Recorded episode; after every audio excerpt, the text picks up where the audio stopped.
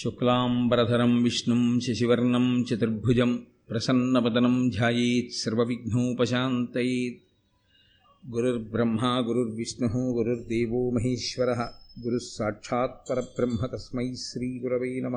వ్యాసాయ విష్ణురూపాయ వ్యాసరూపాయ విష్ణవే నమో వై బ్రహ్మనిధయే వాసిష్టాయ నమో నమ.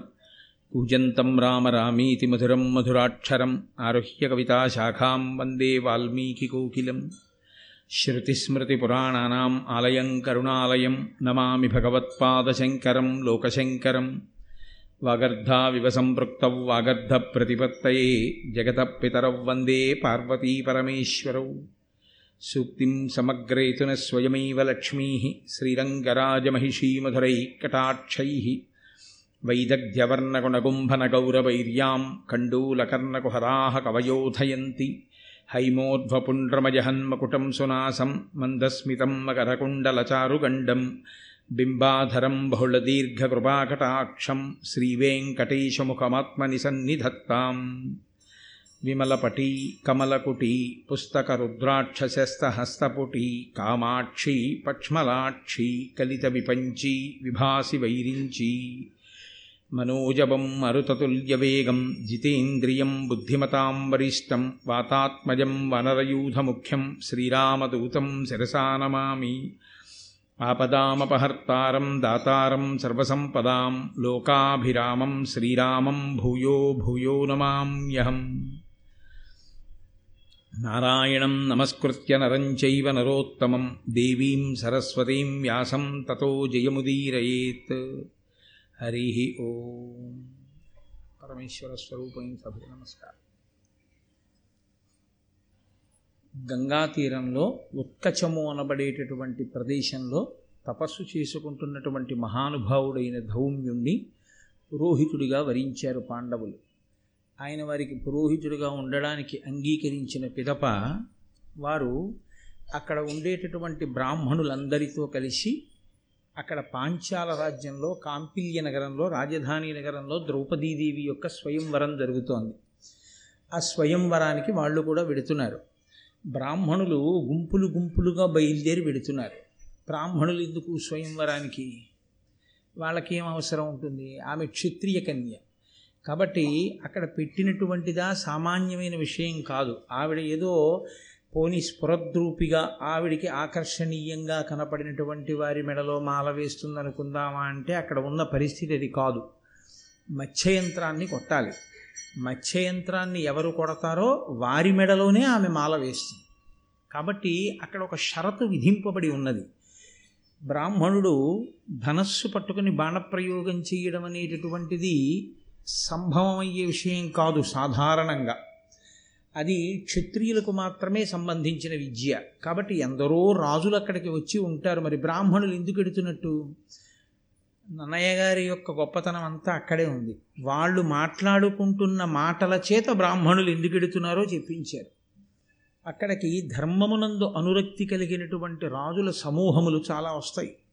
ఎందరో రాజులు వస్తారు. వాళ్ళు వైదిక నిష్ట కలిగినటువంటి వారు తపశ్శక్తి కలిగినటువంటి బ్రాహ్మణులకు విశేషమైనటువంటి దానములు ఇస్తారు. కాబట్టి ఆ దానములను స్వీకరించడం కోసమని ఈ బ్రాహ్మణ సమూహాలన్నీ వెడుతున్నాయి. వెడుతూ వెడుతూ ఈ పంచపాండవుల్ని కూడా చూశారు ఆ బ్రాహ్మణులు. వాళ్ళు ఏమనుకుంటున్నారంటే ఈ ఐదుగురు కూడా బ్రాహ్మణ కుమారులే అనుకుంటున్నారు. అప్పటికి కూడా అప్పటికి కూడా ఇంకా పాండవులు వారి యొక్క యథార్థమైన స్వరూపాన్ని ప్రకటనము చేసి ఉండలేదు. కాబట్టి బ్రాహ్మణ కుమారులే అనుకుని వెడుతూ కానీ వాళ్ళ యొక్క తపశ్శక్తి అటువంటిది. వాళ్ళ యొక్క అనుష్ఠాన బలం అటువంటిది. వాళ్ళ నోటి వెంట ఎందుకు వచ్చిందో ఆ వెడుతున్న బ్రాహ్మణుల సమూహములు ఈ పాండవులలో అర్జునుడిని చూసి వాళ్ళు ఒక మాట అన్నారు. ఆయన నల్ల కలువల కాంతితో ఉంటాడు. ద్రౌపదీదేవి నల్ల కలువల కాంతితోటే ఉంటుంది. వాళ్ళన్నారు మీ ఎంది కృష్ణు ఉదం సాగిత చూచి తాన హర్షముతోడన్ తోయజముఖి వరియించును. మా ఎరిగిన కార్యమిది సమంజస బుద్ధిన్ అన్నారు వాడు. మేము తెలుసుకున్నంత వరకు మాకు అర్థమైనంత వరకు మాకు తోచిన విషయాన్ని మేము చెప్తున్నాం. ఇది మాకు ఈశ్వర ప్రచోదనంగా అనిపించింది ఈ మాట. దాన్ని మేము అంటున్నాం. మీ అందు అంటే మీ ఐదుగురులో నల్లగా ఉన్నాడే కృష్ణ శబ్దాన్ని దేనికేస్తారంటే నల్లని వాడు అని. నల్లగా ఉన్నటువంటి ఈయన్ని చూసి ఆ తోయజముఖి ఆ పద్మము వంటి ముఖము కలిగినటువంటి ద్రౌపదీదేవి వరిస్తుంది అని మేము అనుకుంటున్నాం. అంత అందంగా ఉన్నాడు ఈ పిల్లాడు అని వాళ్ళు ఈయనతో అన్నారు. మనకి మహాభారతంలో ఉన్నటువంటి గమ్మత్తు ఏమిటంటే ఒకే పేరుతో చాలామంది ఉంటుంటారు. ఒక్క జనమేజీయుడన్న అన్న పేరుతో చాలామంది ఉన్నారు. కృష్ణ అన్న పేరు కలిగిన వాళ్ళు ముగ్గురు ఉన్నారు. అసలు కృష్ణ అని పేరు పేరు కలిగినటువంటి ఈ ముగ్గురే మహాభారతంలో కొన్ని లక్షల మంది తెగటారిపోవడానికి కారకులు. కృష్ణ ఒకటి కృష్ణుడికి పేరు. కృష్ణ ద్రౌపదీదేవికి పేరు. ఎందుకంటే ఆమె యజ్ఞ యజ్ఞగుండంలోంచి ఆవిర్భవించింది. నల్ల కలువల కాంతితో ఉంటుంది కాబట్టి ఆమెని కృష్ణ అని పిలిచారు. అశరీరవాణి బ్రాహ్మణులు ఆమెకి నామకరణం చేసే సమయంలో ఆమెకి పెట్టినటువంటి పేరు మిగిలినటువంటి పేరు ఆవిడ్ని మనం లోకంలో ఏమని పిలుస్తుంటామో అటువంటి పేరుతోటి బ్రాహ్మణులు నామకరణం చేశారు. ద్రుపద మహారాజు గారి కూతురు కాబట్టి ఆవిడికి ద్రౌపది అని పేరు వచ్చింది. అసలు తండ్రి గారు పెట్టుకున్న పేరు అశరీరవాణి పలికిన పేరు కృష్ణ. కాబట్టి ఆ కృష్ణ అన్న పేరుతో ద్రౌపదీదేవి ఉంది. కృష్ణ అన్న పేరుతో అర్జునుడు ఉన్నాడు. అందుకే విరాట పర్వంలో చెప్పుకున్నప్పుడు దశ తన దశనామములు చెప్తే అర్జున పల్గుణ పార్థ కిరీటి శ్వేతవాహన బీభత్సో విజయకృష్ణ సవ్యసాచి ధనంజయ అని విజయ కృష్ణ అని ఆ పది నామాల్లో తన పేరు అది కూడా చెప్పుకుంటాడే. కాబట్టి అర్జునుడికి కృష్ణ అన్న పేరుంది ద్రౌపదీదేవికి కృష్ణ అన్న పేరుంది కృష్ణుడికి కృష్ణ అన్న పేరుంది. ఈ కృష్ణ త్రయం ఏదైతే ఉందో ఇది మహాభారతంలో చాలా గొప్ప పాత్ర పోషించారు ఈ త్రయం. రాక్షస సంహారమునందు భూదేవి యొక్క పాపభారమును తగ్గి తగ్గించుట ఎందు వాళ్ళు చాలా విశేషమైనటువంటి పాత్ర పోషించినవారు.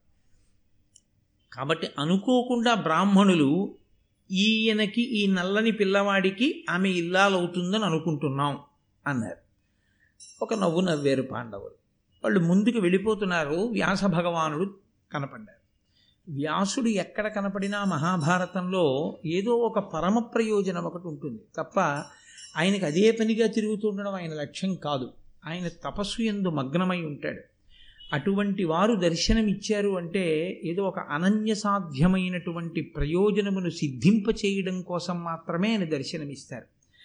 ఆయన పాండవులకు దర్శనమిచ్చి ఒక మాట చెప్పారు. మీకు శుభ పరంపర ప్రారంభమవుతోంది. అనేకమైన శుభములు ఇక కలుగుతాయి మీకు. ఆ మాట చెప్పి ఆశీర్వచనం చేసి ఆయన వెళ్ళిపోయారు.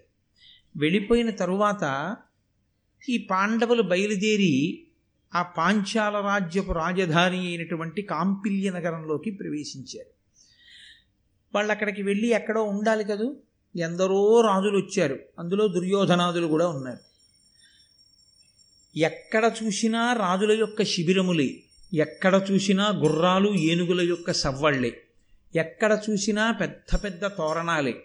ఎక్కడ చూసినా పెద్ద హడావిడి. ద్రౌపదీదేవి స్వయంవరానికి వచ్చినటువంటి వారితో ఆ ప్రాంగణములన్నీ ఆ విడుదలన్నీ నిండిపోయి ఉన్నాయి.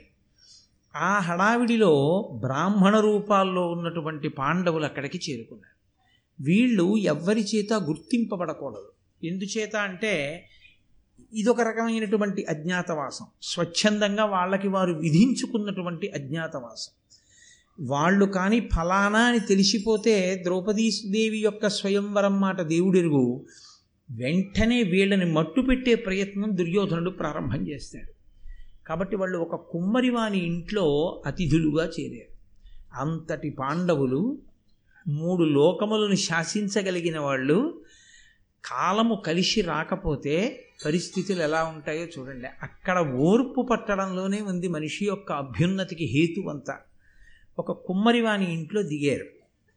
దిగి ఆ స్వయంవరం చూడడం కోసమని ఐదుగురు బయలుదేరారు. కుంతీదేవి ఇంట్లో ఉంది. ఆ స్వయంవర మంటపానికి వెళ్ళి చూశారు. కాంపిల్య నగరానికి ఈశాన్యంలో ఆ స్వయంవర మంటపాన్ని నిర్మాణం చేశాడు ద్రుపద మహారాజు గారు అక్కడ ఆ ద్రౌపదీదేవి ఒక పుష్పమాలికని చేత పట్టుకుని నిలబడి ఉంది. నన్నయ్య గారు ఆ తల్లిని వర్ణన చేస్తూ అంటారు ధవళ విభూషణ దామానులేపనామలినాంగి సితపుష్పమాల చేత కొని పుష్ప సాయకు కుసుమేతరంబైన ఆరగు సాయకంబనగ జనులు ధవళాక్షి రంగ మధ్యంబున తను మధ్య తానొప్పి పాంచాలతనయాయున్న భూసురప్రవరులు పుణ్యాహఘోషంబు విలసిల్లే ఆశీర్వివృద్ధితోడ ద్రుపదపతి పురోహితుండును కృత పరిస్తరుణుడై ప్రయోగ దక్షుడు అగ్ని ముఖము వేసే వేల్వ మొనసి వివాహోపకరణ వస్తు చేయము కాచియుండే. ఆ తల్లి చక్కగా ఒంటికి రాసుకోవలసినటువంటి అంగరాగములను అనులేపనములనన్నింటినీ కూడా ఆవిడ ఆ లేపనములను రాసుకుంది. మంచి సువాసనల గుబాళింపు వస్తోంది. ఆవిడ చేతిలో ఒక తెల్లటి పుష్పములతో కట్టబడినటువంటి దండ పట్టుకుని ఉంది ఆ ద్రౌపదీదేవి అక్కడ నిలబడితే ఆ సభలో ఉన్న వాళ్ళందరూ అన్నారట ఈవిడ మన్మధుని చేతిలో ఉండేటటువంటి ఐదు బాణములే మనకి తెలుసు ఈమె ఆరవ బాణమా? అన్నారట.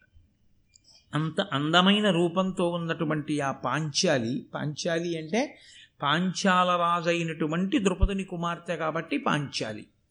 ఆ పాంచాలి అక్కడ నిలబడి ఉంది. ఈవిడ ఎవరి మెడలో మాల వేస్తుందో వారితో వివాహం జరిపించాలి అందుకని ద్రుపద మహారాజు గారి యొక్క పురోహితుడు అగ్నిహోత్రం చుట్టూ ఆ వివాహ క్రియ నడిపించడానికి కావలసినటువంటి సంభారములనన్నిటినీ సిద్ధం చేసి ఉంటాడు. అవన్నీ మంగళద్రవ్యాలు. వాటిని చూసినంత మాత్రం చేత ఒక గొప్ప మంగళమైనటువంటి స్థితి కలుగుతుంది. ఆ పేలాలు లాజలు ఆ పాలికలు ప్రమిదలు అక్కడ ఉండేటటువంటి దర్భలు ఆ నీతి పాత్రలు అక్షతలు పువ్వులు ఇవన్నీ కూడా యాగశాలలో కానీ వివాహ మంటపంలో కానీ మనకి కనపడేటటువంటి అత్యంత మంగళకరమైనటువంటి వస్తువులు. కాబట్టి ఆ ద్రౌపదీదేవి నిలబడి ఉంది. దృష్టజ్యుమ్నుడు ఈమెతో కలిసి పుట్టినవాడు. ఆయన ఆ పక్కనే నిలబడి ఉన్నాడు. ఆయన వచ్చినటువంటి సభలో కూర్చుని ఉన్న రాజులందరి వంక ఒకసారి చూశాడు. చూసి ఆయన అన్నాడు ఈ విల్లు మోపెట్టి ఏను బాణముల ఈ యంత్ర మత్స్యంబు వేసినవాడా భావజ ప్రతిముడి బాలకు తగిన పతి. ఇది మునిశక్తి బడసిన విద్య. కావున మీరిప్పుడు కావింపుడు ఇదియా ఘనతర కార్ముక కౌశలోన్నతియు లావును కలవారలకు. అవసరము లలిత యశంబు కళ్యాణంబుబడయ ఇదిగో అక్కడ నిలబడినది నా చెల్లెలు ద్రుపద మహారాజు గారి యొక్క కుమార్తె. ఈమెని వివాహం చేసుకోవాలి అనుకునేటటువంటి వాడు ఇదిగో ఇక్కడ పెట్టబడినటువంటి ఈ ఎత్తైనటువంటి ధనస్సుని ముందు చేతితో పట్టుకుని దానికి వింటినారి కట్టాలి. ఆ వింటినారిని కట్టి నిలబెట్టిన తరువాత ఐదే ఐదు బాణములు ఇస్తాం. ఈ ఐదు బాణములతో మత్స్యయంత్రాన్ని పడగొట్టాలి. మత్స్యయంత్రం అంటే కింద చూస్తూ ప్రతిబింబాన్ని చూస్తూ పైన ఒక యంత్రమునందు తిరిగేటటువంటి ఆ యంత్రము తిరుగుతుండగా అందులో నీరు నీటిలో చేప ఉంటాయి. దాన్ని బాణ కిందకి చూస్తూ బాణాన్ని పైకి ఎక్కుపెట్టి కొట్టాలి. అలా చాపని పడగొట్టగలిగితే అటువంటి వానికి ఇచ్చి వివాహం చేస్తాం. కాబట్టి ఇది ముని విద్య అన్నాడు. అక్కడుంది అసలు. ఆ విచిత్రమైన విషయం అంతా. అంటే ఇది ఏదో ధనుర్విద్య తెలుసున్నటువంటి వాడు బాణం పట్టుకోగలిగిన వాడు ధనస్సు పట్టుకోగలిగిన వాడు పట పడగొట్టగలిగినటువంటి యంత్రం కాదు. ఇది గురువుల యొక్క ఆశీస్సు విద్య యొక్క తాత్పర్యము తెలుసున్నవాడు ఎవరుంటాడో విద్య యొక్క గొప్పతనం. అసలు అనుష్ఠాన పర్యంతంలోకి దాన్ని పవిత్రంగా భావించి తెచ్చుకునేటటువంటి శక్తి ఉన్నవాడు ఎవరుంటాడో అటువంటి వాడు మాత్రమే పడగొట్టగలిగినటువంటిది. కాబట్టి ఇది కళ్యాణకారకంబు శోభనప్రదంబు కాబట్టి మీ అందరూ కూడా క్షత్రియులు రాజన్యులు.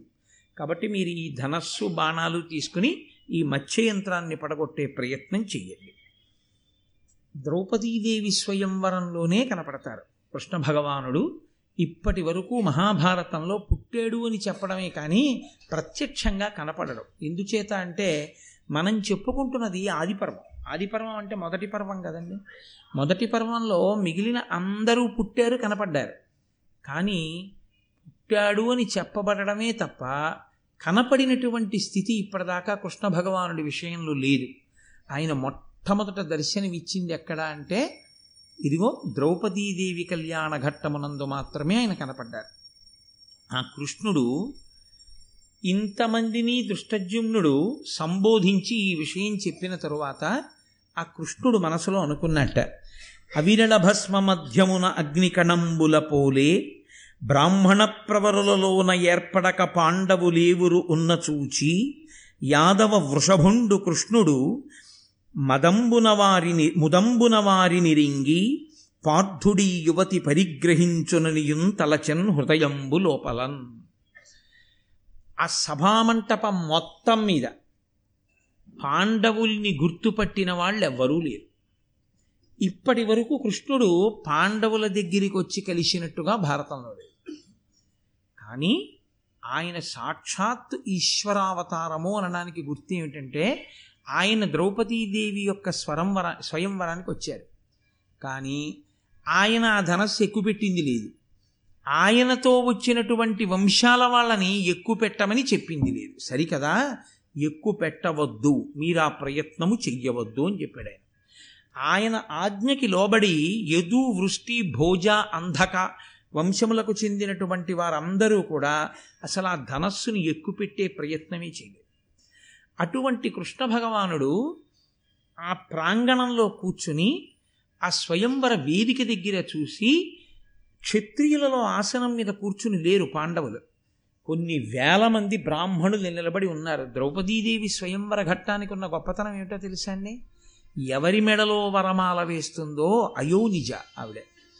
అసలు ఈమెకి భర్త కాబోయేవాడు ఎక్కడున్నాడు? ఎందుచేత వచ్చిందో తెలుసా అండి ఉత్కంఠ? ద్రుపదుడి సంకల్పం ఏమిటి? యజ్ఞం చేసినప్పుడు అర్జునుడికి భార్య కావలసినటువంటి పిల్ల పుట్టాలి అని. ఇప్పుడు ఆ పిల్ల పుట్టింది. ఆమె అగ్ని సంభవ యాజ్ఞసేని యజ్ఞవేదికలోంచి పైకొచ్చింది. అయోనిజ అయిన ఈ పిల్ల అర్జునుడి కోసమే పుట్టింది. కానీ లోకమంతా ఏం చెప్పుకుంటోందంటే పాండవులు మరణించారు. ఇప్పుడు అలా ఎలా సంభవం అవుతుంది? సంభవం అవదు అందుకే అసలు ద్రుపద మహారాజు గారు స్వయంవర ప్రారంభంలోనే ఏడిచాడు. నేను ఈ పిల్లని అర్జునుడి కోసం కన్నాను అర్జునుడి కోసం యజ్ఞం చేసి ఈమెని పొందాను. అసలు ఆ అర్జునుడు లేడు ఆ పాండవులు లేరు. నాకెంత బాధగా ఉందో అన్నాడు. కానీ అక్కడ శకున శాస్త్రం తెలుసున్నటువంటి పురోహితుడు ఒక ఆయన అన్నాడు నేను వేదమంతా చదువుకున్నాను. ఇతపూర్వం శకునములను పరిగణనలోకి తీసుకుని ఎవరు ఎక్కడ ఎలా క్షేమంగా ఉన్నారో తెలుసుకోగలిగినటువంటి విధానం ఏదుందో దాన్ని నేను బాగా అధ్యయనం చేశాను. నేను ఉన్న శకునములను బట్టి చెప్తున్నాను పాండవులకు ఏ హాని జరగలేదు. పాండవులు ఉన్నారు ఈ స్వయంవరానికి వస్తారు. అర్జునుడి మెడలో పూలమాల వేస్తుంది నీ కూతురు నన్ను నమ్ము అన్నాడు సంతోషించాడు ద్రుపదుడు ఇప్పుడు అందరికీ అనుమానం ఏమిటంటే ఎక్కడున్నారు ఈ పాండవులు? ఇప్పుడు ఇక దాక్కోవడానికి అవకాశం లేదు ఇక బయటికి వచ్చేయాలి. కాబట్టి ఇప్పుడు పాండవులు ఎక్కడున్నారు అన్న విషయంలో దేవతలు కూడా నిలబడ్డారు పైన. నిలబడి చూస్తున్నారు. ఇప్పుడు ఈ ద్రౌపది వరమాల ఎలా వేస్తుంది? అర్జునుడు ఎలా వచ్చి ఈ ధనస్సు ఎక్కువ పెడతాడు? ఒకవేళ ధనస్సు ఎక్కుపెట్టి మత్స్యయంత్రాన్ని కొడితే అక్కడికి శల్యుడు వచ్చాడు దుర్యోధనుడు వచ్చాడు దుశ్శాసనుడు వచ్చాడు అశ్వత్థామ వచ్చాడు కర్ణుడు వచ్చాడు ఇంతమంది వీరులు ఊరుకుంటారా? పాండవుల మీద యుద్ధానికి వెళ్ళరా? ఈ స్వయంవర మంటపం అంతా కూడా ఒకందుకు ప్రారంభం చేసింది ఒకందుకు పరిణమించదా? కాబట్టి చూడాలి. ఇది ఉత్కంఠ. అందుకని ఇంతమంది వచ్చి నిలబడ్డారు. ఇంతమంది వచ్చి నిలబడితే అందులో కూర్చునున్నాడు కృష్ణ భగవానుడు బలరాముడితో కలిసి. ఆయన ఇంతమంది గుర్తుపట్టలేకపోయారు. ఆయన ఇంతకుముందు అర్జునుడిని కానీ పాండవుల్ని కానీ చూసినట్టు అసలు భారతంలో లేదు. కానీ ఆయన ఒకసారి బ్రాహ్మణులందరి వంక తేరిపారి చూసి అడిగో అర్జునుడు అన్నాడు. పరమాత్మకి తెలియనివి ఏముంటాయండి? అందుకే శ్రీరామాయణంలో రాముడు ఈశ్వరుడిగా ఎక్కడా కనపడు మహాభారతంలో కృష్ణుడు ఈశ్వరుడు కాకుండా ఎక్కడా కనపడు ఈశ్వరుడుగానే కనపడుతుంది. కాబట్టి ఇప్పుడు ఆయన అరిగో పాండవులు. ఐదుగురు కనపడుతున్నారు. ఐదుగురిలో అడిగో అర్జునుడు. ఈ అర్జునుడే ఈ మత్స్య యంత్రాన్ని కొడతాడు. కొట్టి ముదంబున సంతోషంగా ఆ ద్రౌపదీదేవిని పొందుతాడు అని అవిరళ భస్మ మధ్యమున అగ్నికణంబుల పోలె బ్రాహ్మణ ప్రవరులలోన ఏర్పడక పాండవులేవురు ఉన్న చూచి బూది కప్పిని నిప్పెలా ఉంటుందో అలా బ్రాహ్మణుల మధ్యలో కలిసిపోయిన క్షాత్ర తేజంతో ఉన్నారు వాళ్ళు. యాదవ వృషభుండు కృష్ణుడు ముదంబున వారిని ఇరింగి ఆ కృష్ణ భగవానుడు వాళ్ళని గుర్తుపట్టి పార్థుడీ యువతీం పరిగ్రహించున నియుంతలంచన్ హృదయంబు లోపలన్. పార్థుడే ఈమెని చేపడతాడు అని చెప్పి అనుకున్నారు. సరే ఆ ధనస్సుని ఎక్కు పెట్టడం కోసం ఆ వింటినారిని కట్టడం కోసమని శిశుపాలుడు జరాసంధుడు శల్యుడు కర్ణుడు మొదలైనటువంటి వాళ్ళందరూ బయలుదేరి వచ్చారు. ఒక్కొక్కరు ఆ ధనస్సుని ఎలా అయితేనే అసలు నిలబెట్టారు. ఎందుచేత అంటే ఆ ధనస్సును నిలబెట్టడం అనేటటువంటి ప్రక్రియ అంత తేలికైన విషయం ఏం కాదు. శ్రీరామాయణం బాలకాండలో కూడా సీతాకళ్యాణ ఘట్టంలో ఆ ధనస్సే కదూ? ఆ ధనస్సుని నిలబెట్టాలి ఒకటి. దాని పైన కట్టి ఉంటుంది ఆ నా వింటినారి దాన్ని విప్పాలి. విప్పి వంగి కింద ముడి వెయ్యాలి. వేసినప్పుడు ఆ ధనస్సు వంగుతుంది. ఆ వంగిన ధనస్సుని నిలబెట్టాలి. నిలబెట్టి అప్పుడు బాణప్రయోగం చెయ్యాలి. అసలు సగానికి సగం ఇబ్బంది అంతా ఎక్కడుంటుందంటే అటువంటి మహాధనస్సుని నిలబెట్టి వింటినారిని ఎక్కించడమే కష్టం. ఎంతో బలం ఉన్నవాడైతే తప్ప అటువంటి ధనస్సుని పట్టుకోలేడు. శిశుపాలుడు మినపగింజంత మాత్రం ఎక్కించగలిగాడు. జరాసంధుడు యవధాన్యం అంటారే ఆ యవధాన్యం ఎంత ఉంటుందో అంత మాత్రమే ఎక్కించగలిగాడు. శల్యుడు పెసరగింజంత ఎక్కించగలిగాడు. కర్ణుడు ఒక వెంట్రుకంత మాత్రమే ఎక్కించగలిగాడు. కాబట్టి వాళ్ళు కూడా ధనస్సుని పట్టుకుని వింటినారిని ఎక్కించలేక అక్కడ పెట్టి వెళ్ళిపోయారు. వెళ్ళిపోతే అది ఇక ఆ ధనస్సు పట్టుకోవడానికి వెళ్ళి క్షత్రియుడు ఏడి ఆ రోజులలో దుర్యోధనుడు ఏమని ప్రచారం చేశాడంటే అర్జునుడి కన్నా కర్ణుడు గొప్పవాడు. అదో వెర్రి ప్రచారం. అర్జునుడిని కర్ణుడు నిగ్రహించగలడు. ఆయన దృష్టికోణం ఏమిటంటే ఎప్పుడూ అర్జునుడిని కర్ణుడు చంపేస్తాడు. భీముడిని చంపేస్తే చాలు. అదొక్కటే ఆలోచిస్తూ ఉంటాడు ఆయన. కాబట్టి కర్ణుడే ధనస్సు ఎక్కువ పెట్టలేకపోయాడు ఇంకా మిగిలిన వాళ్ళు ఎవరు ఎక్కువ పెడతారు కాబట్టి అసలు చాలామంది ప్రయత్నమే చేయకుండా వాళ్ళ పేరు పిలిచేటప్పటికే వాళ్ళు అక్కడ లేరు. వాళ్ళు వెంటనే వాళ్ళ గుర్రాలు వాళ్ళ ఏనుగులు వాళ్ళ మంత్రులు సామంతులు అందరినీ తీసుకుని వాళ్ళు వాళ్ళ ఊళ్ళు వెళ్ళిపోయారు ఇంకా మిగిలిన వాళ్ళు ఎవరున్నారో వాళ్ళు దేని కొరకు ఉన్నారంటే అసలు ఈ ధనస్సుని ఎక్కువ పెట్టేవాడు ఎవడైనా ఉన్నాడా? ఓసారి చూద్దామని కూర్చున్నారు వాళ్ళు. అలా కూర్చుని ఉండగా క్షత్రియులు అందరూ అయిపోయారు కదండి. ఇంకా క్షత్రియుల్లో ఎవడో కనపడలేదు. ఎక్కువ పెట్టేవాడు. పాపం ఆవిడ దండ పట్టుకుని అలాగే నిలబడదు.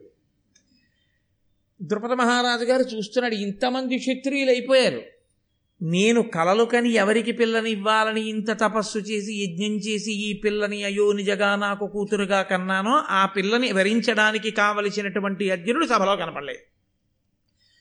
ఈ సమయంలో బ్రాహ్మణులలోంచి ఒక ఆయన గబగబా కిందకి దిగుతున్నాడు. నన్నయ్య గారు దాన్ని ప్రత్యక్ష ప్రసారం చేశారు శాబ్దికంగా. ఆయన అన్నారు వెంటనే లోకంలో ఒక స్థితి ఉంటుంది. అది దాన్ని ఏమనాలి అంటే తొందరపడి నిర్ణయ ప్రకటన చేసేస్తుంటారు. అవతల వారి గురించి ఏమీ తెలియదు చూడండి రైలు ఎక్కుతాడు కూర్చుంటాడు. ఎదురుగుండా ఎవరో ఒక ఆయన కూర్చుంటాడు. వెంటనే ఈయన భార్యతే అంటే కొంచెం జాగ్రత్తగా ఉండి ఏమిటో అలా ఉన్నాడంటాడు అంటే ఏమిటి అలా ఉంటే ఆయన ఏదో గండం పెంచుకుని ఉన్నాడు. వెంటనే ఈయన నిర్ణయం ప్రకటిస్తాడు. ఒక రాత్రిల్లా ఆయనతో ప్రయాణం చేసి మర్నాడు పదింటికి దిగిపోయేటప్పటికి ఇంచుమించు కళ్ళనీళ్ళు పెట్టుకుని వీటుకోలు తీసుకుని ఆ తర్వాత ఆయన వల్ల తన కూతురు పెళ్ళే ఆయనతో పెద్ద ఆత్మబంధుత్వం ఏర్పడిపోయినా ఆశ్చర్యం. మరి ముందు ఎందుకన్నాడు ఆ మాట? అంటే తొందరపడి ఏదో ఒక నిర్ణయానికి రావడం. అలా కొంతమంది బ్రాహ్మణులు అన్నారు అర్జునుడు కిందికి దిగి పెడుతున్నాడు బ్రాహ్మణుల పరువు తీసేయడానికి తప్ప క్షత్రియులు వెళ్ళారంటే అర్థం ఉంది. వాళ్ళే ఎక్కువ పెట్టలేకపోయారా ధనస్సు. వీడికి ఎందుకు? వీడించుకు వెళ్ళిపోతున్నాడు మధ్యలో బ్రాహ్మణుల్లోంచి. వీడికి అక్కర్లేని విషయాలు వీడికి ఎందుకని అడుగుతున్నారు? కొంతమంది అన్నారు పోన్లే ఇంకా క్షత్రియుల్లో ఎవరు ఎక్కువ పెట్టేవాడు లేడుగా. వాళ్ళ అదృష్టం వాడు పరీక్షించుకుంటున్నాడు. వెళ్ళని? అని కొంతమంది అన్నారు. కొంతమంది పెద్దవాళ్ళు అన్నారు అమితోత్సాహుడు దీర్ఘబాహు పరిగుండత్యంత తేజస్వి సద్విమలాచారుడు విప్రభక్తిపరుడీ విప్రుండు విప్రప్రసాదమునన్ విప్రులకెల్ల సంతసముగా తత్కర్మ సంసిద్ధి ఉత్తముడై పొందెడు పొందిడి అంచు ఉండిరి దయం ధాత్రీసురుల్ ప్రీతులై. కొంతమంది అన్నారు చూడండి చూడండి అమితోత్సాహుడు. ఆయన నడవడం చూడండి అసలు. ఎంత ఉత్సాహంగా ఉందో. దీర్ఘబాహుడు. ఆ చేతులు చూడండి ఎంతంత పొడుగైన చేతిలో. అవి ఏదో ఇనప గుదియలు ఎలా ఉంటాయో అలా ఉన్నాయి. మహాతేజస్వి విమలమైన ఆచారం ఉన్నవాడు. మంచి విప్రభక్తి కలిగినటువంటి వాడు. కాబట్టి విప్రుల యొక్క ప్రసాదంగా అతని యొక్క నడవడి అతని యొక్క కదలికలు చూస్తే అతనికి ఆశీర్వచనం చెయ్యాలని అనిపిస్తోంది. కాబట్టి విప్రప్రసాదంబునన్ ఈ బ్రాహ్మణుల యొక్క ఆశీర్వచన కారణం చేత సంతసముగా చక్కగా సంతోషంగా ఇతను తత్కర్మ సంసిద్ధి ఉత్తముడై పొందెడు. ఏ పని మీద వెడుతున్నాడో ఆ పని యొక్క ఫలితాన్ని పొంది తీరుతాడు అంటూ వాళ్ళందరూ ఈయన్ని ఆశీర్వచనం చేశారు. ఈయన బ్రాహ్మణ వేషంలో ఉన్నాడు గబగబా ధనస్సు దగ్గరికి వెళ్ళాడు. చిత్రం ఏమిటంటే రామాయణంలోనూ అంతే. ఈయన ఏం చేస్తాడన్నాడు జనకుడు. ఇక్కడ అంతే. క్షత్రియులే ఎక్కుపెట్టలేకపోయారు ఈ బ్రాహ్మణ పిల్లాడు ఏం చేస్తాడని మామూలుగా ఊరుకున్నాడు ఈయన వచ్చి అది ముని విద్య అన్నమాట దృష్టజ్యుమ్నుడు అందుకు వాడాడు. ఆయన వెళ్ళి ధనస్సుని పట్టుకోలేదు. పట్టుకోకుండా ఆ ధనస్సుకి ప్రదక్షిణం చేశాడు. ప్రదక్షిణం చేయడం చేత ఇది మామూలుగా వశమయ్యేది కాదు. ఇది గౌరవం చేత వినయం చేత మనం దాన్ని గౌరవించడం చేత అది మనకి వశం కావలసినదే తప్ప మనం మన శక్తితో నిలబెట్టేది అని అహంకరిస్తే మనకి లొంగేది కాదు. కాబట్టి ప్రదక్షిణం చేశాడు. ప్రదక్షిణ చేసి ఆ ధనస్సుకు ఒక నమస్కారం చేశాడు. నమస్కారం చేసి నమస్కారము అన్న మాటకి ఒక అర్థం ఉంటుందండి. నమస్కారం అన్నది అంత తేలిక అని మీరు అనుకోకూడదు. నమస్కారము అన్నప్పుడు ఇలా చేసింది కాదు నమస్కారం. ఇలా రెండు చేతులు కలిపితే ఐదు జ్ఞానేంద్రియములు ఐదు కర్మేంద్రియములు ఇలా తల వంచితే పదకొండవదైన బుద్ధి పదకొండింటిని న్యాసము చేస్తే. అంటే ఈ పదకొండిటి చేత నిన్ను తెలుసుకోగలిగిన వాడను కాను నీవు నన్ను అనుగ్రహించగలిగిన వాడివి కాబట్టి పదకొండింటిని నీ పాదముల దగ్గర విడిచిపెడుతున్నాను అని చెప్పడం ఇలా వంగి నమస్కారం చేయడం. ఎవరు నమస్కరించారో వాడు ఆశీర్వచనమునకు పాత్రుడవుతాడు. ఆశీర్వచనమునకు పాత్రత పొందగానే నమస్కారమును స్వీకరించిన వాడు సంతోషంతో ఆశీర్పూర్వకంగా మాట్లాడతాడు. ఆయుష్మాన్ భవ అన్నారు అనుకోండి ఆయన తపశ్శక్తి చేత ఈయనకి గండం పోతుంది. కాబట్టి నమస్కారము చేయడం వల్ల ఏమవుతుందంటే మీరు దేనికి నమస్కరించారో ఎవరికి నమస్కరించారో వారి చేత మీరు రక్షింపబడేటటువంటి స్థితిని మీరు పొందుతారు. అందుకని నమస్కారం చేస్తారు. తప్ప నమస్కారం అంటే కేవలంగా ఏదో నమస్కారం కాదు. నమస్కారం అందుకే అనేక విధాలుగా ఉంటుంది నమస్కారం అన్నది. నమస్కారం వేరు అభివాదం వేరు. అహంభో అభివాదయేని ప్రవర చెప్పి అభివాదం చేస్తారు. పెద్దలు కనపడ్డారనుకోండి పెద్దల దగ్గరికి వెళ్ళినప్పుడు ఎలా పడితే అలా నమస్కారం చేయకూడదు. పాదములు ముట్టుకుని నమస్కారం చేస్తున్నాం అనుకోండి చేసేటప్పుడు ఎదురుగుండా కానీ ఉంటే అత్యంత పూజనీయులు అనుకోండి. చాలా పూజనీయులైతే వారి పాదములకు నమస్కారం చేస్తాం. పాదములకు నమస్కరించేటప్పుడు మీరు వంగవలసి ఉంటుంది బాగా. వంగి మీ కుడి చేతిని తీసుకెళ్ళి ఇలా పెట్టారనుకోండి అప్పుడు కుడి చెయ్యి వెళ్ళి ఎడం పాదం మీద పడుతుంది. మీకు ఎదురుగుండా నించున్నారు కాబట్టి మీ ఎడం చెయ్యి వెళ్ళి వారి కుడి పాదం మీద పడుతుంది. అప్పుడు వారిని అవమానించినట్లు అందుకని కుడి చేతిని ఎడం చేతి మీద పెట్టాలి.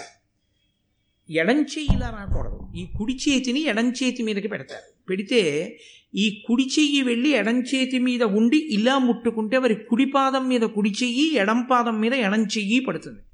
అంటే మీ పూజనీయతని గ్రహించిన వాడన. కాబట్టి మీరు నన్ను సర్వదా రక్షింతురుగాక. అప్పుడు వారు ఆయుష్మాన్ భవ. సర్వత్ర విజయోస్తు మా గురువుగారు అయితే శివో రక్షతు అంటుంటారు. నిన్ను ఈశ్వరుడు రక్షించుగాక. వారి నోటి వెంట ఏ మాట వచ్చిందో ఆ మాట మనకి అంగరక్షగా నిలబడుతుంది. అభివాదమునందు అలా ఉండదు. అభివాదమునందు ముందు నమస్కారం చేయరు. చాలా పెద్దల దగ్గరికి వెళ్ళారనుకోండి మీరు నమస్కారం చేసేటప్పుడు ఈ కుడి చేయి పైన వేసి ఎడం చేయి కింద పెట్టి చెవులు పట్టుకోవాలి ఇలా చివర. పట్టుకుని ఏదో చతుస్సాగర పర్యంతంగో బ్రాహ్మణిభ్య శుభం భవతు ఆత్రేయస అర్చరానస సావాశ్వా త్రయారుషేయ ప్రబలాన్విత ఆత్రేయస గోత్ర ఆపస్తంభసూత్ర యజుశాఖాధ్యాయి కోటేశ్వర శర్మ అహంభో అభివాదయే అని చెప్పాలి. ఇది పరిచయం. ముందు అహంభో అభివాదయేకి ముందు వరకు చెప్తే పరిచయం చెప్పినట్టు. ఇది చెప్పాక అహంభో అభివాదయే అన్న తర్వాత నమస్కారం చేయాలి. అంతేగాని నమస్కారం చేసి లేచి చెవులు పట్టుకోకూడదు. దాన్ని అభివాదం అందరు. ముందు చెప్పి తర్వాత చేయాలి. చేస్తే అది పెద్దలకి తనని పరిచయం చేసుకో అప్పుడు వాళ్ళు ఎంతో సంతోషిస్తారు. ఒక్కొక్కసారి అదృష్టం ఏమవుతుందంటే వారి గోత్రం కూడా అదే అయిందనుకోండి వాళ్ళు చాలా సంతోషించి ఓ మన ఇద్దరం ఒక గోత్రానికి చెందిన వాళ్ళం ఈ గోత్రం వృద్ధి చెందుగాక అంటారు. అంటే ఆ గోత్రం అంతా బాగా వృద్ధిలోకి వస్తుంది అని కాబట్టి నమస్కారము ఒకలా ఉండదు. నమస్కారము అనేక విధములుగా ఉంటుంది. ఇందులో సాష్టాంగము అని ఒకటి. అది పురుషులు ఒక్కరే చేస్తారు. స్త్రీలు సాష్టాంగం చేయకూడదు. వారి యొక్క వక్షస్థలం కానీ వారి యొక్క ఈ నడుము భాగం కానీ భూమికి తగలకూడదు. ఎందుకంటే సమస్త సృష్టి స్త్రీ శరీరంలోంచి వచ్చి ఆ స్త్రీ శరీరంలో ఆ వక్షస్థలము చేతనే పోషింపబడుతుంది కాబట్టి. వినా లోకము నిలబడదు అసలు. కాబట్టి అవి పరమ పూజనీయములు. ఆ రెండు భాగములు అంత పవిత్రములు కనుక. అవి లేని నాడు అసలు సృష్టి ఆగిపోతుంది కనుక. అవి ఈశ్వరుడికి నమస్కారం చేసిన గురువుగారికి నమస్కారం చేసిన భూమికి తగలక్కర్లేదన్నారు. కాబట్టి వాళ్ళు పంచాంగ నమస్కారం. పంచాంగమే చెయ్యాలి.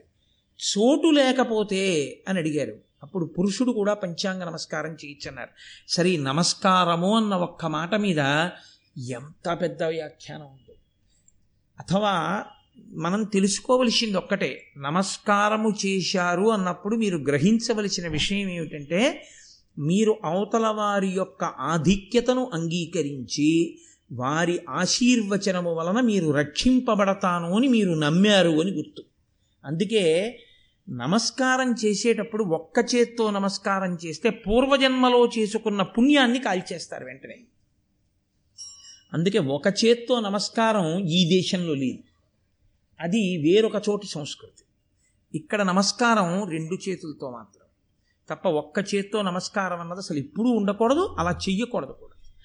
కాబట్టి ఆయన మహానుభావుడు కనుక అర్జునుడు ఆ ధనస్సుకి నమస్కారం చేశాడు. అంటే ముని విద్య దాని యొక్క శక్తి ఏమిటో ఆ ధనస్సుని ఆవహించి ఉన్న శక్తి యొక్క అనుగ్రహాన్ని పొందుతున్నాడు. ఇప్పుడు అసలు ఈ ధనస్సు ముట్టుకోవడానికి అర్హత ఎక్కడి నుంచి వచ్చింది? అసలు ఆ ధనస్సును ఎలా పట్టుకోవాలో నేర్పిన మహానుభావుడు ఒకడున్నాడు. ఆయన గురువుగారు. ఏ శుభప్రదమైన కార్యాన్ని ప్రారంభం చేసినా గురువుగారితోటే ప్రారంభం. గురువుగారికి నమస్కారంతో మొదలు. మా గురు పరంపర అలా కొనసాగాలి అని వారికి మంగళం పలు పలుకుతూ పూర్తి చేయాలి. తప్ప అసలు గురువుగారిని స్మరించకుండా జీవితం ప్రారంభం కాకూడదు. నిద్ర లేవగానే కూడా తాను భూమి మీద పడి ఏమని భావన చెయ్యాలంటే గురువుగారు వచ్చి ఎదురుగుండా నిలబడి ఉన్నారు. లేవగానే గురువుగారు కనపడ్డారు. అని భూమి మీద పడి నమస్కారం చేసి ఎదురుగుండా గురువుగారు నిలబడ్డారు అని భావన చెయ్యాలి.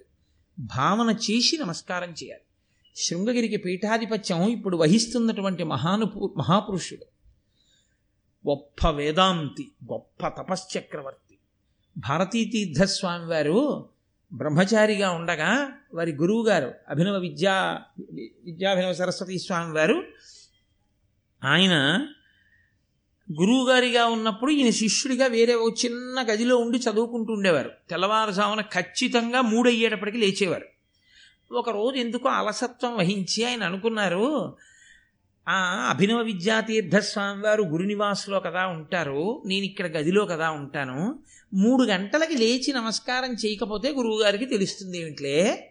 అని ఆయన జీవితం మొత్తం మీద ఆ ఒక్కరోజే బ్రహ్మచారిగా కూడా భారతీ తీర్థస్వామి వారిది ఎంత క్రమశిక్షణం. ఒక్కరోజు ఆయన ఆలస్యంగా లేచి లేస్తూనే నేల మీద పడి నమస్కారం చేశారు గురువుగారు నించున్నారు అన్న భావనతో. లేచి ఇలా పైకి లేచారు. గురువుగారు నించునున్నారు నేను ఆలస్యంగా లేస్తే గురువుగారికి తెలుస్తుందా అనుకున్నావా? అన్నారు. అంతే. ఆ తర్వాత ఇక ఆనాటి నుంచి ఈనాటి వరకు ఏనాటికి కూడా భారతీ తీర్థస్వామి వేళపట్టం లేవకపోవడం అన్నది లేదు. గురువు గురువే. కాబట్టి ఆ గురువుకి నమస్కారంతో ప్రారంభం. ఏ రోజు దినచర్య అయినా అంతే. అలాగే ప్రారంభం అవ్వాలి అని. ఏ మంగళకరమైన కార్యమైనా సరే గురువుగారిని నమస్క నమస్కరించకుండా ప్రారంభం చేయకూడదు. అర్జునుడు గొప్ప వినయశీలి. ఇంతమంది చెయ్యలేంది తాను చేస్తానని తెలుసు. అయినా దానికి అహంకారం అడ్డు రాకూడదు. ఒక్కసారి తన గురువు అయినటువంటి ద్రోణాచార్యుల వారి పాదములను మనసులో స్మరించాడు. ఇందుకు పొంగిపోయాడు ద్రోణాచార్యుల వారు. నా శిష్యుడని పరవశించిపోయేవాడు. ఆ గురువుగారి పాదాల్ని మనసులో తలుచుకొని ఒక్కసారి నమస్కారం చేసి తాను చాలా కాలం నుంచి ఈ ధనస్సుని పట్టుకున్నానన్న అనుభూతిని పొందాడు. ఇది ఏడు కొత్తదా? ఎక్కడి నుంచి వచ్చిందో తెలుసా అండి? ఈ గొప్ప ధృతి. ఆయన ప్రవర్తించినటువంటి తీరు వలన వచ్చింది. ఈశ్వరానుగ్రహం గురువుల అనుగ్రహం ఆ ధనస్సు యొక్క అనుగ్రహం అన్నీ కలిగాయి ఉత్తర క్షణంలో ఆ ధనస్సు పట్టుకోవడం నిలబెట్టేయడం వింటినారి విప్పేయడం కింద చుట్టేయడం ఐదు బాణములు తీసుకోవడం ఒక్కొక్క బాణాన్ని గురి చూసి కొట్టేయడం మొదలైపోయింది అక్కడ మాటలు అక్కడ అయిపోయాయి. నిశ్శబ్దం. అదేమిటి? ఇప్పటిదాకా అసలు ధనస్సు పట్టుకున్నవాడు లేడు. వింటినారి ఎక్కించినవాడు లేడు. ఈయన చూస్తే బ్రాహ్మణుడు. వెళ్ళాడు ధనస్సు ఎక్కుపెట్టేశాడు వింటినారి కట్టేశాడు బాణప్రయోగం చేసేస్తున్నాడు. ఆశ్చర్యపోతున్నారు. అంతే గురి చూసి కొట్టాడు. మత్స్యయంత్రం భిన్నమైపోయింది. కొట్టవలసిన లక్ష్యాన్ని కొట్టేశాడు అది విరిగి కింద పడిపోయింది అంతే ఆశ్చర్యపోయారు అందరూ. అరే రే ఇంతమంది క్షత్రియులు కొట్టలేకపోయారు ఒక బ్రాహ్మణుడు కొట్టేశాడు. ఇప్పుడు బ్రాహ్మణులందరికీ సంతోషం వచ్చింది. ఉరే క్షత్రియులు చేయలేని పని మన బ్రాహ్మణుడు చేసేశాడు రా అన్నారు. అని వాళ్ళన్నారు ఫలపవనాంబు భోజన శుభ శుభవ్రత వృత్తుల చేసి చూడ దుర్బలతనులయ్యు బ్రాహ్మణుల పార తపోబల సంపదన్ మహాబలయుతులు. అట్టి వారలకు భవ్యులకెందు నసాధ్యమిద్దియుం కలదే చరాచరాఖిల జగంబుల పెద్దల కార్య సద్విజుల్ వెంటనే బ్రాహ్మణులందరన్నారు ఫల పవనాంబు భోజన శుభ వ్రతవృత్తుల చేసి చూడ దుర్బలత దుర్బల తనులయ్యు బ్రాహ్మణుల అపార తపోబల సంపదన్ మహాబలయుతులు. బ్రాహ్మణుడు తినేది పండు తింటాడు కాయ తింటాడు. ఉపవాసం చేస్తే గాలి తింటాడు నీళ్ళు తాగుతాడు. శరీరాన్ని పోషించే పదార్థాలు తినడంలో అంత బలవం బలాన్నిచ్చే పదార్థాన్ని తినకపోయినా చేసిన తపస్సు వలన అంత గొప్ప బలాన్ని పొందేస్తాడు. కాబట్టి బ్రాహ్మణులు భవ్యులు. కాబట్టి ఎందుకు కొట్టలేరు? ఆయన తలుచుకుంటే కొట్టేశాడంతే. ఎంత గొప్పవాడరా? బ్రాహ్మణుల గొప్పతనాన్ని నిలబెట్టాడన్నారు. అని వాళ్ళందరూ పొంగిపోయారు. వెంటనే ద్రౌపదీదేవి ఎవరు మత్స్యయంత్రాన్ని కొట్టారో వారి మెడలో మాల వెయ్యాలి. మీరు ఇక్కడి నుంచి ద్రౌపదీదేవి యొక్క కదలికల్ని గమనించడం ప్రారంభించారు ఇప్పుడు హతాశురాలు కావలసింది ఎవరో తెలుసా అండి? ద్రుపదుడి కన్నా ద్రౌపదీదేవి. ఎందుచేత? అనుకున్న అల్లుడు రాలేదు. ద్రుపదుడికి నిర్ధారణ అయిపోయింది. అసలు క్షత్రియుడు కాడు. బ్రాహ్మణుల్లోంచి కదా వచ్చాడు? అర్జునుడు బ్రాహ్మణుడు కాడు. కాబట్టి అర్జునుడు వరం అర్జునుడు వచ్చి మత్స్యయంత్రాన్ని కొట్టలేదు. నిరుత్సాహపడిపోవలసిన వాడెవరు ద్రుపదుడు. అంతకన్నా ఎక్కువ నిరుత్సాహాన్ని ఎవరు పొందాలో తెలుసా అండి? అయోనిజనై పుట్టి దృష్టజ్యుమ్నుడికి చెల్లెలనయ్యుండి ద్రుపద మహారాజు గారికి కూతురునయ్యుండి పుట్టుకతోనే యవ్వనాన్ని పొందిన దాననయ్యుండి ఇంత అందగత్యనయ్యుండి ఇంతమంది రాజాధిరాజులు తమకి ఇల్లాల్ని చేసుకోవాలని ప్రయత్నిస్తే కాదని ఆయవారం చేసుకుని నాలుగు ఇళ్ళక ముందుకెళ్ళి భిక్షాటనం చేసుకునే ఒక బ్రాహ్మణుడికి ఇల్లాలినయ్యారు. ఆవిడ కిన్నురాలు కావలసింది. ఆవిడ అలా అవలేదు. మా నాన్నగారు ఇలా నిర్ణయించారు. ఈశ్వరుడు అలా నిర్ణయించాడు. ఎవరికి నీ ఎవరు మత్స్యయంత్రాన్ని కొట్టారో ఆయన నా భర్త. భర్త అనగానే దైవం. కాబట్టి ఈ నాకు దైవము ఈ రూపంలోనే సాక్షాత్కరించాడు. కాబట్టి ఆమె మనసులో ఇంకొక రకమైన భావన లేదు. ఆమె వెంటనే వరమాల చేత పట్టుకుని వెళ్ళిపోయింది వెళ్ళిపోయి ధరణీశనందనుల్దన్నతి ప్రీతితో చూచుచునుండంగ సుందరాంగి తోయజ దళనేత్ర ద్రుపద రాజాత్మజ కమనీయ గజరాజ గమనలీల చనుదించి సురరాజ సన్నిభు అభినవ యవ్వనోద్భాసితు అసిత రత్న రుచిరాంగు అంగజరూపు ధనంజయు తన చేతి సిత పుష్ప దామకమున బొలతి ముదముతోడ పూజించే అట్టి ఉత్సవము చూచి దాని సైపకపుడు కౌరవేంద్రుడాదిగా గల భూపతులెల్ల అలిగి కలయ నీపురేగి ఆవిడ వెంటనే దగ్గరగా వచ్చి చూసింది ఆయన ఏ మామూలు బ్రాహ్మణుళ్ళ లేడు ఆయన ఏదో ఏ చేతకాని వాళ్ళ ఏం కనపట్టలేదు. ధరణీశనందనుల్ తన్నతి ప్రీతితో చూచుచునుండంగ సుందరాంగి తోయజదల నేత్ర ద్రుపరా ద్రుపద రాజాత్మజ కమనీయ గజరాజ గమనలీల చనుదించి రాజులందరూ ఇప్పటికీ తమకంతో చూస్తున్నారు ఆవిడ వంక. మత్స్యయంత్రం కొట్టలేకపోయినా ఇది ఆవిడ్ని జీవితాంతం వెంటాడింది అని మీరు గుర్తుపెట్టుకోవాలి. ఎందుకు వేశారో తెలుసా అండి అన్నయ్య గారు? అర్థం పర్థం లేని వర్ణనలు చేయడానికి కాదు. ఇది పురుష బలహీనత తనకి యోగ్యత ఉన్నా లేకపోయినా అందమైన క- వనిత కనపడితే కామించడం. అందరికీ వర్తించకపోవచ్చు. కొందరు మహాత్ములు ఉంటారు ఆవిడ అందగత్య అందగత్య కాదా అని అవసరం. తన ఇల్లాలు కాదు. కాబట్టి ఆమె ఎందు కామాక్షిని మాత్రమే చూడగలిగినటువంటి సౌజన్యమూర్తులు మహాపురుషులు కొందరు ఉంటారు నేను వాళ్ళని ఈ గాట కట్టి నేను మాట్లాడటం లేదు. కానీ సాధారణంగా పురుష బలహీనత. ఇది ద్రౌపదీదేవి జీవితాంతం ఆవిడ్ని శాసించింది. నన్నయ్య గారు ఏదైనా చెప్తే ఒక సందేశాన్ని ఇస్తారు. భారతం ఒక సందేశాన్ని ఇవ్వడానికి వచ్చింది. మత్స్యయంత్రాన్ని ఒకడు కొట్టాడు. ఆయన అర్జునుడో కాదో తర్వాత విషయం. ఆమె ఆయనకి ఇల్లాలైపోయింది. అక్కడ ఉన్న నిబంధన ప్రకారం. ఇప్పుడు వీళ్ళు తమకంతో చూస్తే ఆవిడకి వచ్చిన నష్టం లేదు. ఆవిడలో మార్పు లేదు. పాడైపోయిన వాడు ఎవడంటే చూడకూడని చూపు చూసినవాడు వాడు పాడైపోతున్నాడు. వాడు రాజైతే అయితే ఎవడకు కావాలి చక్రవర్తి అయితే ఎవడకు కావాలి కాబట్టి చూడకూడని చూపు వాళ్ళందరూ చూస్తున్నారు ఆవిడ వంక ఎందుకని ఆవిడ కదిలింది. ఇప్పటి వరకు ఆవిడ నిలబడి ఉండగా చూశారు. ఇప్పుడు ఆవిడ నడుస్తుంటే చూసి పొంగిపోతున్నారు. ఆవిడ వెళ్ళి అర్జునుడి వంక చూసింది. అమ్మ పుష్పమాల వేద్దామని. ఆయన ఎలా ఉన్నాడు? సురరాజ సన్నిభు వెంటనే నన్నయ్య గారు మొదటి విశేషణం వేశారు. ఇంద్రుడిలా ఆత్మావై పుత్రనామాసి ఇంద్రుడి కొడుకు అర్జునుడు ఇంద్రుడిలాగే ఉన్నాడు. తేజస్సు దాచితే ఎక్కడ దాగుతుందండి కృష్ణుడు చెప్పాలని బూది కప్పిన నిప్పు అన్నాడు. అంతటి తేజోమూర్తి అయి ఆయన ఉన్నాడు. కాబట్టి ఆ సురరాజ సన్నిభు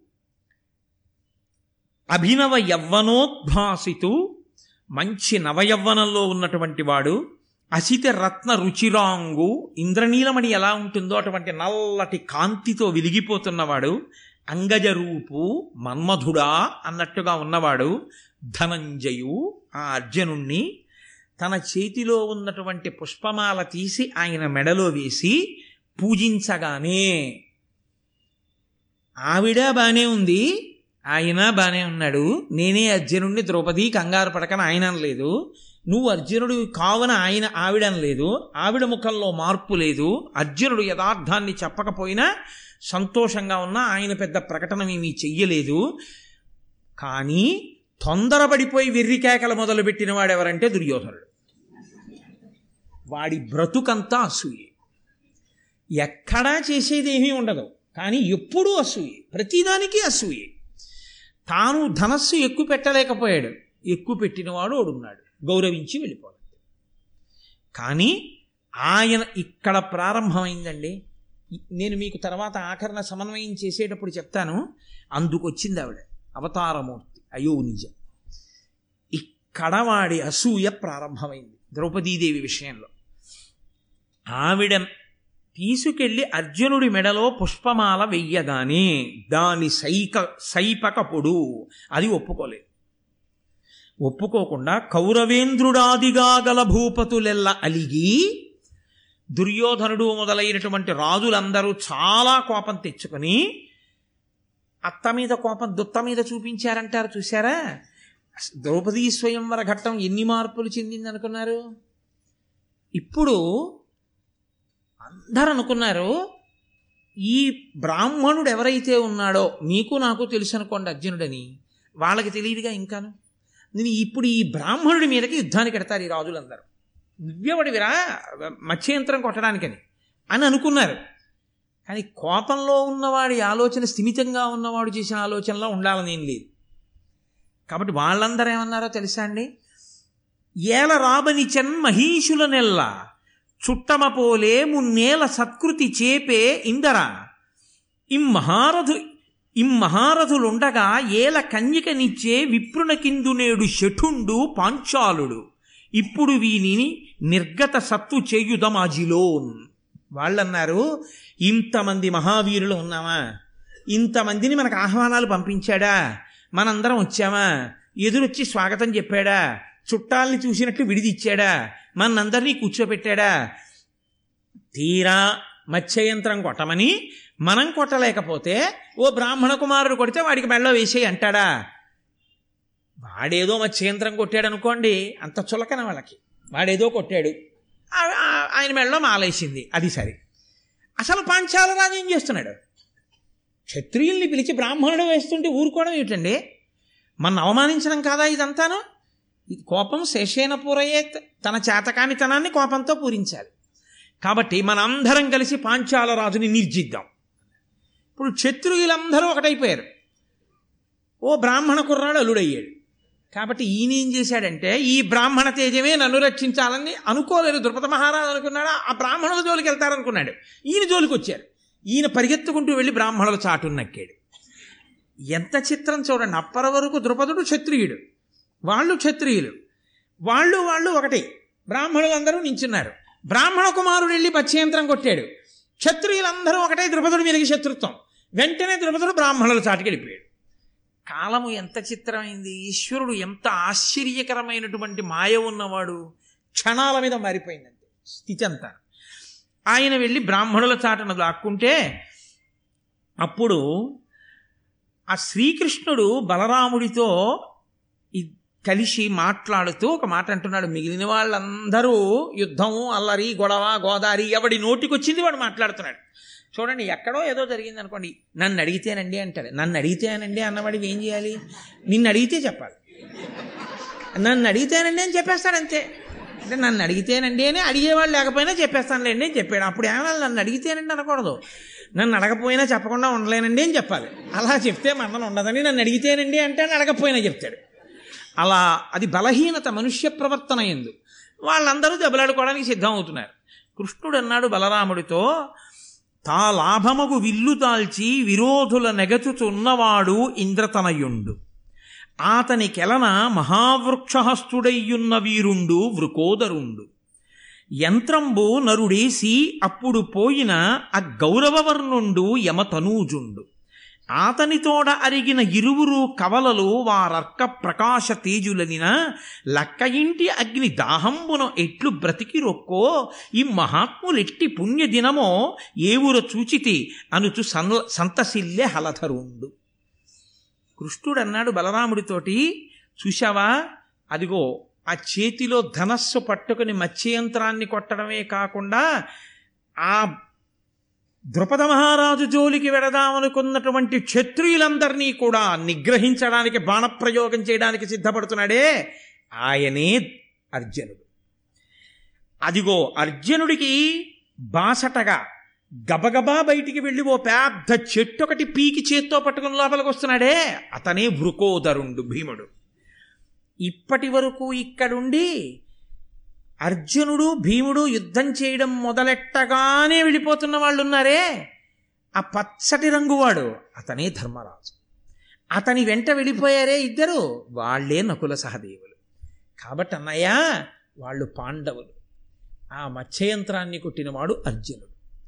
అంటే బలరాముడు అన్నాడు లక్క ఇంట అగ్ని దాహంబున నిట్లు బ్రతికి నొక్కో లక్క ఇంట్లో కాల్చేశారని కదూ అందరు అంటున్నారు ఈ మహాత్ములు లక్క ఇంటిలో పెట్టి కాల్చేస్తే ఎలా బతికారా ఎట్టి పుణ్యదినమో ఏ ఊర చూచితి. ఇవాళ ఎంత పుణ్యదినమో? మళ్ళీ ఐదుగురిని చూడగలిగాను. అనుచు సంతసిల్లే హలధరుండు నాగలి ఆయుధంగా కలిగినటువంటి బలరాముడు చాలా సంతోషించాడు ఆ ఐదుగురిని చూసి. సరే ఆయన ధనస్సు తీసుకున్నాడు అర్జునుడు బాణప్రయోగం చేశాడు. ఆ ఉన్నటువంటి రాజులందరూ అర్జునుడు యొక్క బాణప్రయోగం అంటే సాధారణంగా ఉంటుందా? హడిలిపోయి వాళ్ళందరూ కాకావికలైపోయి ఎవరి దారిన వాళ్ళు పారిపోవడం మొదలుపెట్టాడు. కర్ణుడి మాత్రం గబగబా ఓ ధనస్సు తీసుకుని నిన్నిలు నిలు నీతో యుద్ధం చేస్తానని వచ్చి నా ఎదుర చక్కనయ్యని సేయగా భార్గవునకును సచీవరునకు కౌంతేయుడగు విజయకు విజయునకు గా కాయత భుజశక్తి ఒరుల అలవియే ధరణిన్ నేను ధనస్సు పట్టుకుని యుద్ధానికి వచ్చాను నేను కర్ణుణ్ణి. నేను యుద్ధం చేస్తుంటే నా మీద ఇంత గొప్ప యుద్ధం చేశాడు. నేను ఇంక యుద్ధం చేయడానికి వీలు లేని రీతిలో నన్ను నిగ్రహించాడు ఎదురుగుండా ఉన్నటువంటి బ్రాహ్మణుడు. అని ఆయన అన్నాడు అంటే ఇంకా బ్రాహ్మణుడు అనుకుంటున్నాడు అర్జునుణ్ణి చూసి. నా ఎదుర చక్కనయ్యనిసేయగా భార్గవునకును. పరశురాముడు ఒక్కడే నా ముందు నిలబడగలడు నిలబడగలడు. గురువుగారు కాబట్టి. శచీవరునకు ఇంద్రుడు నిలబడగలడు. కౌంతేయుడగు విజయునకు కుంతీదేవి కుమారుడైన అర్జునుడు నిలబడగలడు. ఈ ముగ్గురూ కాకుండా నువ్వు బ్రాహ్మణుడివి. నువ్వెలా నన్ను యుద్ధంలో ఇలా నిగ్రహించగలిగావు నువ్వెవరు? ఈ ముగ్గురు కాకపోతే? అన్నాడు. అంటే అర్జునుడు అన్నాడు ఏను నీ చెప్పిన వారి లోపల ఎవ్వడగాను? కాని నే సర్వశాస్త్రాస్త్ర విద్యలగడు ప్రసిద్ధుండా. భూనుత బ్రహ్మ తేజోధికుండ నిన్ను పోరిలో ఓర్వగానున్న వీరుండ. ఒండు దక్కి లోగక చక్క నిలుము. ఆయన నన్నయ్య గారి పద్య రచన అంటే ఋషితుల్యుడండి మహానుభావుడిది. ఆ పద్యాలు అలా పడ్డాయి ఆయనకి. ఏను నీ చెప్పిన వారి లోపల ఎవ్వడనుగా. నువ్వు చెప్పావే పరశురాముడు నిలబడగలడు అర్జునుడు నిలబడగలడు లేకపోతే ఇంద్రుడు నిలబ నిలబడగలడని. నేను ఆ ముగ్గురిలో ఎవ్వరినీ కాను. కాకపోతే మాత్రం సర్వశాస్త్ర శస్త్ర అస్త్ర విద్యలు విరిగిన వాడిని నేను బ్రాహ్మణ తేజస్సు కలిగిన వాడిని నీకేమైనా ధైర్యం ఉంటే నిలబడి యుద్ధం చేయి ఇంకా నాతోటి. ఏ అలా పారిపోతావే? అన్నాడు. అర్జునుడు అబద్ధం చెప్పలేదా? అలా అనొచ్చా? నేను ఈ ముగ్గురులో ఎవరిని కాను అనొచ్చా అర్జునుడు? మరి ఎందుకు అన్నట్లు అంటే ఆ పద్యంలో మొదటి పాదాన్ని ఇంకొకలా విరిచి చదవండి. ఏను ఈ చెప్పిన వారి లోపల ఎవ్వడగాను? అలా చదివితే. ఏను నీ చెప్పిన వారి లోపల ఎవ్వడగాను? నేను నువ్వు చెప్పిన ముగ్గురులో ఎవరిని కాననుకుంటున్నావు ఎవరినైనా అవుతా. పద్యం ఎలా మీరు తిప్పితే అలా తిరుగుతుంది పద్యం. కాబట్టి ఇప్పుడు అర్జునుడు అబద్ధం ఎక్కడ ఆడాడు? ఆడలేదు. అలా చదివితే ఆడాడు అనుకుంటారు ఇలా చదివితే ఆడలేదని అందులోనే అర్థం ఉంది. అర్థం చేసుకోకపోవడం కర్ణుడి తప్పు. తప్ప చెప్పడంలో అర్జునుడు అబద్ధం ఆడాడని చెప్పడానికి వీలేదు చెప్పాడా చెప్పలేదా అంటే చెప్పలేదు చెప్పాడు. అర్థం చేసుకునేవాడు ఔన్నత్యాన్ని బట్టి ఉంటుంది. కాబట్టి ఇప్పుడు ఆ కర్ణుడు కూడా ఓడిపోయి వెళ్ళిపోయాడు. వెళ్ళిపోతే ఈ మిగిలిన రాజులు ఎవరో ఇంకా కొంతమంది కోపం తొందరగా తగ్గని వీరులు ఉంటారు కదండి. వాళ్ళు లేచి ఇంకా ఏదో యుద్ధం చేయాలని ఏదో ఏదో ప్రయత్నం. అసలు ఎవరు? ఇతనెవరు ముందు తెలుసుకోవాలి. ఇంతమంది గెలవలేనిది ఈయన ఒక్కడు ఎలా గెలిచేస్తున్నాడు? ఈయన ఎలా కొట్టేశాడు? మత్స్యంత్రం. కనీసం ఈయన కులం గోత్రం పేరు ఇవి మనకి తెలియద్దా? అడుగుదాం. అడగండి. ఏదో వాళ్ళ నోటికి వచ్చిన వాళ్ళు మొదలుపెట్టారు. కృష్ణుడు లేచి అన్నాడు కృష్ణుడు ఆదుకోవడం అన్నది ద్రౌపదీదేవి యొక్క స్వయంవరం దగ్గర నుంచే ప్రారంభం. ఆయన ఎక్కడ కనబడ్డాడో అక్కడి నుంచే రక్షణ మొదలు. ఆయన అన్నాడు పరులకు దుష్కరంబైన భాసుర కార్యము చేసి తత్య ఎన్ తత్యయంవరమున పత్నిగా బడసి వారి రుహాయత నేత్ర కృష్ణ ఈ ధరణి సురాన్వయోత్తముండు ధర్మ విధిం ఇంక ఎవ్వరికి జన్నే వీని అనవద్య పరాక్రమ పరాక్రమం ఆక్రమింపగన్. కృష్ణుడు అన్నాడు పరులు ఎవ్వరూ చెయ్యలేనటువంటి దుష్కరమైనటువంటి కార్యాన్ని ఈయన చేశాడు. పరులకు దుష్కరంబైన భాసుర కార్యము చేసి ఎవ్వరూ చేయలేని పని ఆ బ్రాహ్మణుడు చేసేశాడు. తచ్చేయం పరమున పత్నిగా పడసే వారి రుహాయత నేత్ర కృష్ణ ఈ ధరణి సురాన్వయోత్తముడు ధర్మవిధిన్. ఆ మత్స్యయంత్రం ఉందే ఆ మత్స్యయంత్రాన్ని ఎలా మిషపెట్టారో ఎలా నిబంధన విధించారో ఆ నిబంధన ప్రకారమే పడగొట్టి ధర్మ విధిలో ఆ పిల్లని పెళ్ళాడాడు. ఆ పిల్లని పొందాడు. మెడలో వరమాల వేయించుకున్నాడు. ఇప్పుడు మత్స్యయంత్రం కొట్టి పెళ్ళాడా లేదా అనేటటువంటిదే ప్రధానమైన విషయం. మన వరకు ఏమిటి చూడాలి? అతను మత్స్యయంత్రం కొట్టకుండా పిల్లని చేసుకుంటే మనం అడ్డుపడాలి. మత్స్యయంత్రం కొట్టాడుగా? ఇంకా మీకు నాకు ఎందుకు? ఇప్పుడు ఈ ప్రశ్న ఎవరయ్యాలంటే ద్రుపదుడు అయ్యాలి అయ్యా నువ్వు మత్స్యయంత్రం కొట్టావు నువ్వు బ్రాహ్మణుడు కదా నువ్వు ఎవరసలు అని అడగవలసిన వాడు ఆయన. ఆయనకి లేని విషయాలు మీకెందుకు? పోని మీరెవరైనా ఓడించగలరా? మీ అందరిలోకి పెద్దవాడని చెప్పుకున్నవాడెవడున్నాడో ఆ కర్ణుడే వెళ్ళిపోయాడు ఓడిపోయి. ఇంకా మీకెందుకు ఈ ప్రశ్నలన్నీ అక్కర్లేనివి? కాబట్టి మనకు అక్కర్లేని విషయాల్లోకి మనం వెళ్ళక్కర్లేదు. పదండి బయలుదేరదాం అన్నాడు.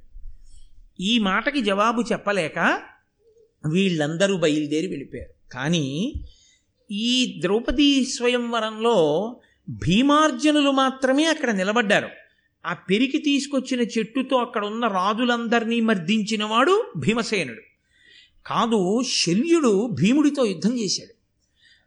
ఆ శల్యుడు కూడా నేను ధనస్సు ఎక్కువ పెట్టలేకపోయాను మా కొట్టలేకపోయానన్న అక్కసు కడుపులో ఉండిపోయి భీముడితో యుద్ధం చేశాడు కానీ భీముడిని గుర్తుపట్టలేకపోయాడు. చెట్టుతో కొట్టి మోది కింద పడేసి ఓడించి వదిలిపెట్టాడు శల్యుణ్ణి. భీమార్జునులు ఇద్దరే యుద్ధం చేస్తే ధర్మరాజు నకుల సహదేవులతో కలిసి ఇంటికి వెళ్ళిపోయాడు. అక్కడ కుంతీదేవి అప్పటికే చాలా ఆలస్యం అయిపోయింది. ఆ స్వయంవరానికి వెళ్ళిన వాళ్ళు ఐదుగురు తిరిగి రాలేదు. ఆవిడ మనసులో బెంగ పెట్టుకుంది. ఇంకా ధర్మజుడు నకుల సహదేవులు కూడా రాని కారణం చేత కుందిన ద్రౌపది ఉత్సవ సందర్శనోత్సుకులైపోయి కడు పెద్ద ప్రొద్దయ్యే కొడుకులేల మసలిరో కౌరవల్ విసువక వైరంబు కావించు పాప స్వభావులు ఎరిగి క్రందున చంపిరో అందుల కేవురు లీలతో ఒక్కట నేల అరి అరిగి అవ్యయుండయిన వేదవ్యాసు వచనంబు నిక్కంబు కాకుండు నొక్కో వీల్పులారా భూసురేషులారా మీ శరణంబ కాని యొండు గతియుగాక నాకు శరణమగుడు సుతుల కరుణతో రక్షింపుడనుచు కుంచి వగచి వనరుచుండే. ఆవిడ పాపం మనసులో కుందుతోంది. అయ్యో ఆ స్వయంవరోత్సవాన్ని చూస్తామని చెప్పి నా పిల్లలందరూ వెళ్ళారు. చాలా పొద్దుపోయింది. ఇప్పటికి తిరిగి రాలేదు. ఆ కౌరవులు పాపస్వభావులు.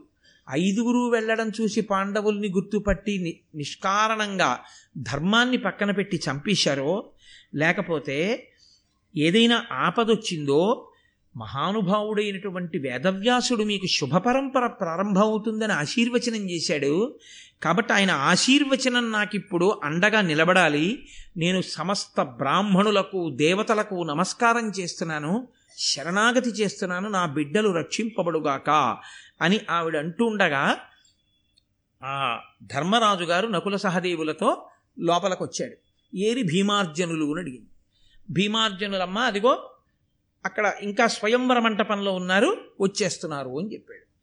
అప్పటికి ద్రౌపదీదేవి స్వయ నీ స్వయంవరంలో మత్స్యయంత్రాన్ని కొట్టి అర్జునుడు గెలుచుకున్నాడని కాని అర్జునుడి మెడలో ద్రౌపదీదేవి వరమాల వేసిందని కాని ఆ అర్జునుడు భీముడితో కలిసి ద్రౌపదిని కూడా తీసుకుని ఇంటికి వస్తాడని కాని ధర్మరాజు గారు అనలేదు. వెనక భీముడు అర్జునుడు ద్రౌపది మెడలో వరమాల వేసేసింది కదండి. ద్రౌపది సహితుడై భీమార్జనులిద్దరూ ఇంటికి వచ్చారు అది ఏమంత పెద్ద ఇల్లు?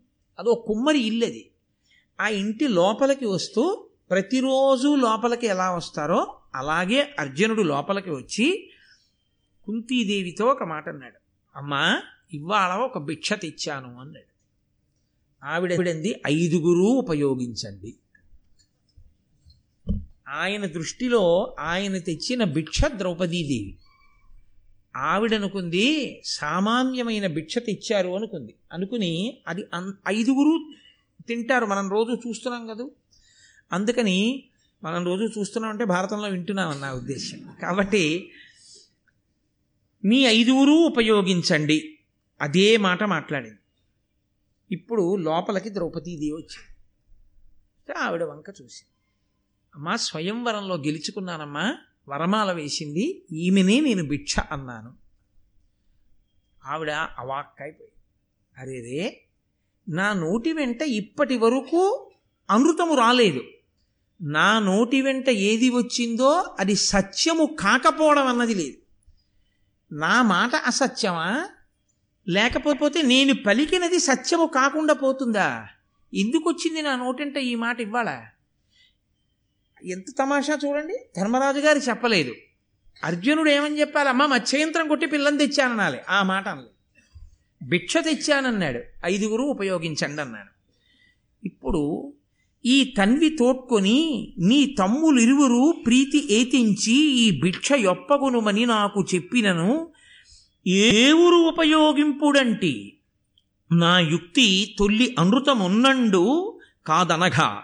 మీరెప్పుడూ మద్వచనాతిక్రమంబు సేయరు.